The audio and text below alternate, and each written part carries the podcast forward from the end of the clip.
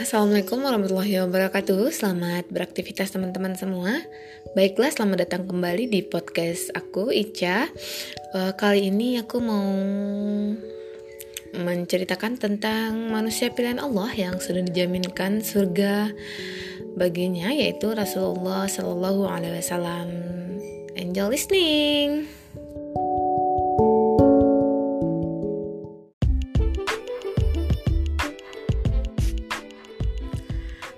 Mekah. Tahukah kalian nama kota suci kaum muslimin? Ya, betul, kota Mekah. Di kota Mekah inilah letaknya Ka'bah Baitullah. Ke arah Ka'bah lah seluruh manusia di dunia menghadapkan diri jika sedang sholat. Di kota Mekah inilah Nabi tercinta Rasulullah SAW dilahirkan. Kemudian, apa Kalian juga tahu di mana letak kota Mekah? Di atas bukit yang subur, di pinggir sungai besar, dipenuhi banyak ikan. Sebenarnya kota Mekah adalah sebuah lembah yang begitu luas di tengah lautan pasir. Bukit-bukit mengurung lembah ini rapat-rapat. Begitu rapatnya, sehingga cuma ada tiga jalan untuk keluar dan masuk ke Mekah. Jalan pertama menuju Yaman, jalan kedua menuju Laut Merah, dan jalan ketiga adalah jalan menuju ke Palestina. Ribuan tahun yang lalu, lembah Mekah hanyalah sebuah tempat persinggahan rombongan kafilah, baik yang datang dari Yaman menuju Palestina maupun sebaliknya, yang datang dari Palestina menuju Yaman. Nabi Ismail lah yang pertama kali membuat Mekah menjadi sebuah kota. Nah, kota Mekah terletak di Jazirah Arab. Seperti apa ya Jazirah Arab itu? Jangan lupa mendengarkan hmm, kisah selanjutnya. Terima kasih. Adis. Yummy. Dis, apa sih transportasi orang Arab zaman dahulu? Mm, camel. Camel? Yeah, that's right, camel. Good.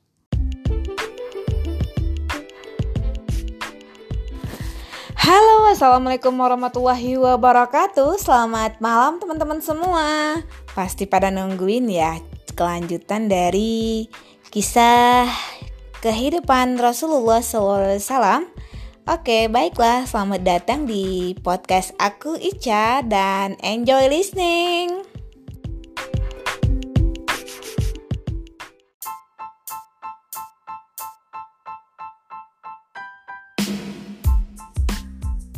Jazirah Arab. Sesungguhnya Jazirah Arab itu adalah merupakan daerah yang subur. Tetapi kemudian dalam waktu yang cukup lama mengalami pengeringan-pengeringan.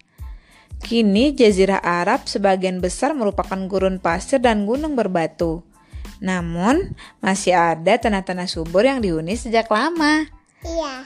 Tanah-tanah subur itu terletak terutama di daerah pantai seperti Yaman, Yamama, Hadramaut, dan Ahsa.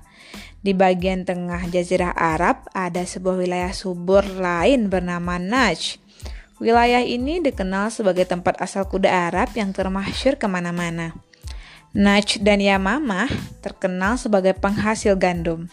Demikian banyak gandum yang dihasilkan sehingga konon mampu memenuhi kebutuhan seluruh penduduk Jazirah Arab yang ketika Nabi Muhammad SAW lahir berjumlah sekitar 10 sampai 12 juta jiwa.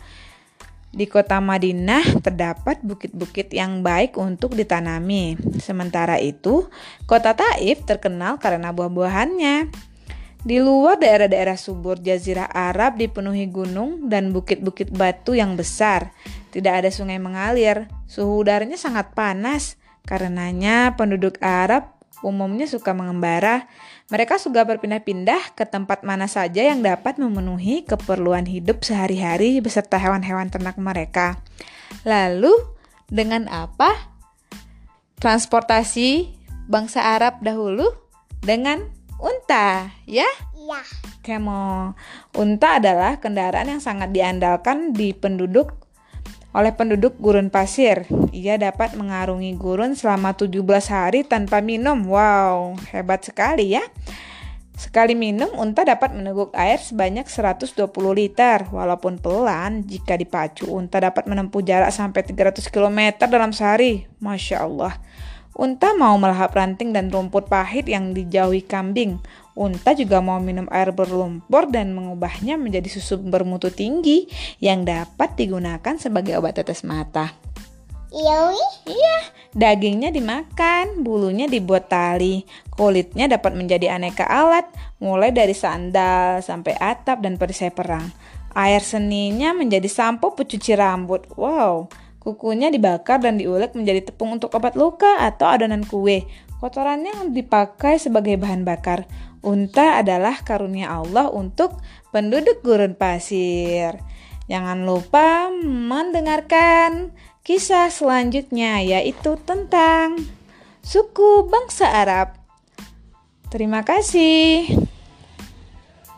Namun, Gadis suku asli bangsa Jazirah Arab suku apa sih? suka badui. good.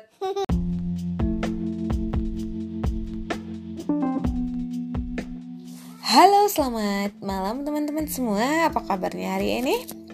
Hmm, selamat datang kembali di podcast aku Ica dan sesuai dengan pembukaan yang tadi aku tanya dengan Safa, pembahasan kali ini adalah tentang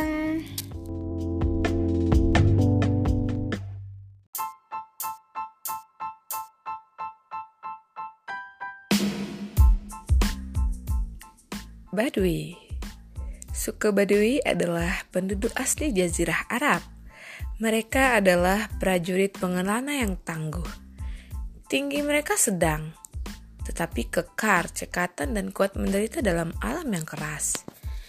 Jika ada anggota keluarga yang tewas, para lelaki Badui akan segera membalas pembunuhnya. Mereka berani dalam bertempur dan sabar dalam kekalahan. Meski demikian, orang Badui terkenal ramah, senang memberi dan sangat menghormati tamu. Mereka juga tenang, sabar dan tidak cepat marah. Orang Badui juga sangat mengagumi keindahan syair. Jiwa orang-orang Badui ini mudah terpanggil pada kebenaran. Mereka adalah orang-orang sederhana. Mereka duduk di lantai dengan wadah makanan di lutut. Dengan demikian, tidak bisa dibedakan mana majikan dan mana bawahan. Nah, kepada orang-orang inilah Rasulullah Wasallam diutus. Berkat bimbingan Nabi Muhammad lah, orang-orang Badui dari padang pasir yang sunyi ini mampu mengguncang dunia. Mereka lah yang akhirnya menyebarkan agama Islam ke seluruh dunia. Mereka lah yang membangun umat Islam menjadi umat yang besar dan dihormati. Akan tetapi, jauh sebelum menyebar penjuru bumi, perjalanan umat Islam di Jazirah Arab dimulai oleh kisah Nabi Ibrahim alaihissalam. Nabi Ibrahim alaihissalam adalah nenek moyang dari Rasulullah Shallallahu alaihi wasallam. Tertarik mendengar kisahnya? Ayo jangan lupa untuk menyimak kisah selanjutnya.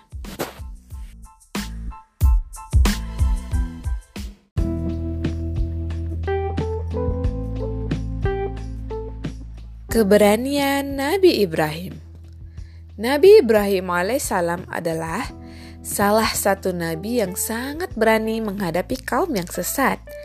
Beliau tidak peduli mereka mengejek-ajakannya. Pada saat yang tepat, semua penduduk mengadakan pesta tahunan. Nabi Ibrahim alaihissalam mendatangi kuil dengan membawa kapak besar dan tajam. Di dalam kuil banyak sekali makanan untuk persembahan. Makanan itu masih utuh karena patung memang tidak bisa makan. Nabi Ibrahim alaihissalam hanya tersenyum mengingat kebodohan penduduk negeri Babilonia yang sekarang adalah negara Irak. Lantas dengan tangkas, Nabi Ibrahim alaihissalam merobohkan semua patung-patung di dalam kuil kecuali patung yang paling besar. Sebelum pergi, Nabi Ibrahim alaihissalam meninggalkan kapak di pundak patung yang paling besar. Raja Namrud dan penduduk negeri Babilonia sangat terkejut ketika mereka kembali dan melihat kuil tempat penyembahan mereka hancur. Siapa yang telah menganiaya Tuhan-Tuhan kita? Teriak Raja Namrud sangat marah. Siapa pun dia, dia harus diberi kehukuman yang setimpal. Hamba tahu ini pasti perbuat, perbuatan Ibrahim, kata seseorang penduduk. Panggil dia sekarang juga. Para pengawal kerajaan diikuti beberapa penduduk mendatangi rumah Nabi Ibrahim alaihissalam. Derap langkah mereka terdengar riuh. Nabi Ibrahim alaihissalam pun diseret dan diarak keliling kota. Beliau lalu dibawa ke tempat terbuka. Ibrahim, apa betul kamu yang telah menghancurkan patung-patung kami? Tanya seorang hakim beberapa saat kemudian. Nabi Ibrahim alaihissalam tersenyum tenang. Bukan, jawabnya singkat. Coba lihat, bukankah yang memegang kapal itu patung yang paling besar? Barangkali dia yang melakukannya, lanjutnya. Mana mungkin, dia tidak bisa melakukan apa pun, kata hakim tegas. Nabi Ibrahim alaihissalam tersenyum lagi. Kalau tidak bisa melakukan apa pun, mengapa kalian menyembahnya? Ujarnya pelan. Semua orang terpana mendengar perkataan Nabi Ibrahim alaihissalam yang begitu pelan tetapi amat mengagetkan. Mengapa kalian menyembah sesuatu yang tidak mendatangkan kebaikan? Mengapa kalian tidak juga menyadari kesalahan kalian? Diam! Bentak Raja Namrud tidak tahan mendengar kalimat Nabi Ibrahim alaihissalam. Prajurit, sekarang juga kumpulkan kayu bakar untuk membakar Ibrahim, perintahnya. Tidak lama kemudian, kayu pun terkumpul dan membentuk perapian yang siap membakar Nabi Ibrahim. Begitu api berkobar, Nabi Ibrahim alaihissalam dilemparkan ke dalamnya, disaksikan hampir semua penduduk negeri Babilonia. Pada saat itu pula, Allah berfirman, Hai api, menjadi dinginlah dan berilah keselamatan bagi Ibrahim terdapat dalam Quran surat Al-Anbiya. Nah, kebetulan ayah Nabi Ibrahim ini adalah seorang pembuat patung. Kisahnya begini. Nabi Ibrahim dilahirkan di Irak atau Kaldea. Ayahnya adalah seorang tukang kayu pembuat patung. Patung-patung itu dijual kepada masyarakat untuk disembah. Nah, ketika remaja, Ibrahim sangat heran melihat patung buatan ayahnya disembah oleh orang banyak. Ayahnya sangat marah ketika Ibrahim menanyakan hal itu. Sebabnya sang ayah khawatir patung-patungnya tidak laku akibat ulah Ibrahim. nah, jangan lupa ya untuk menyaksikan kisah Nabi Ibrahim dengan Bunda Sarah. Sampai ketemu besok.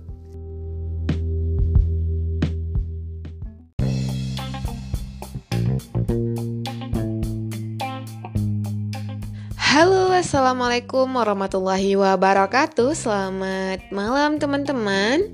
Semoga selalu dalam lindungan Allah Subhanahu wa taala. Amin amin ya rabbal alamin. Allahumma sholli ala Muhammad wa ala ali Muhammad. Kita kirimkan kepada Rasulullah agar kita mendapat syafaat di akhirat kelak.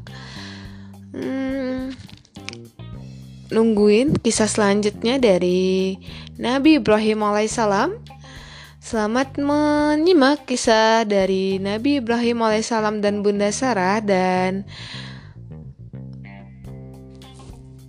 ini kisahnya.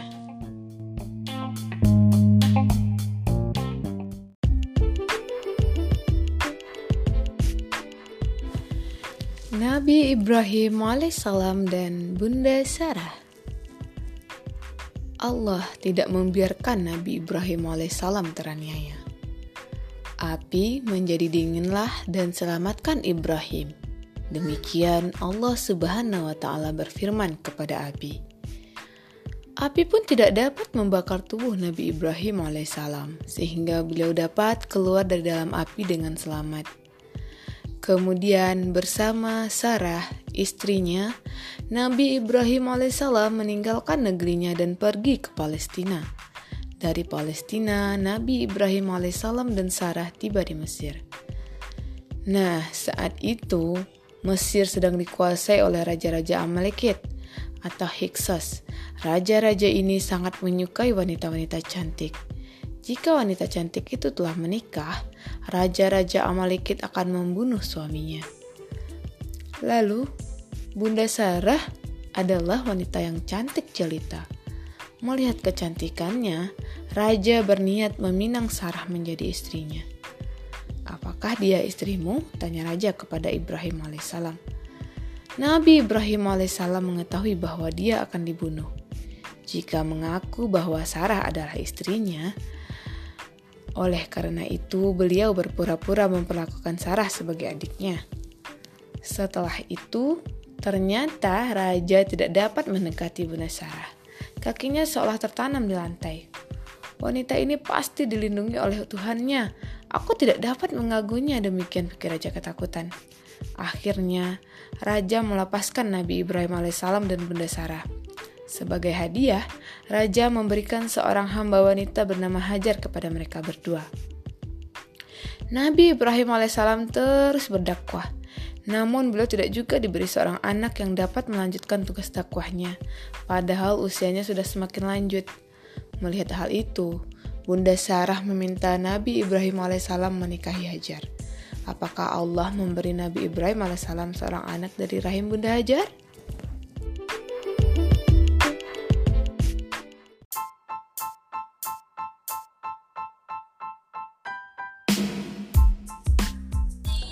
Deal.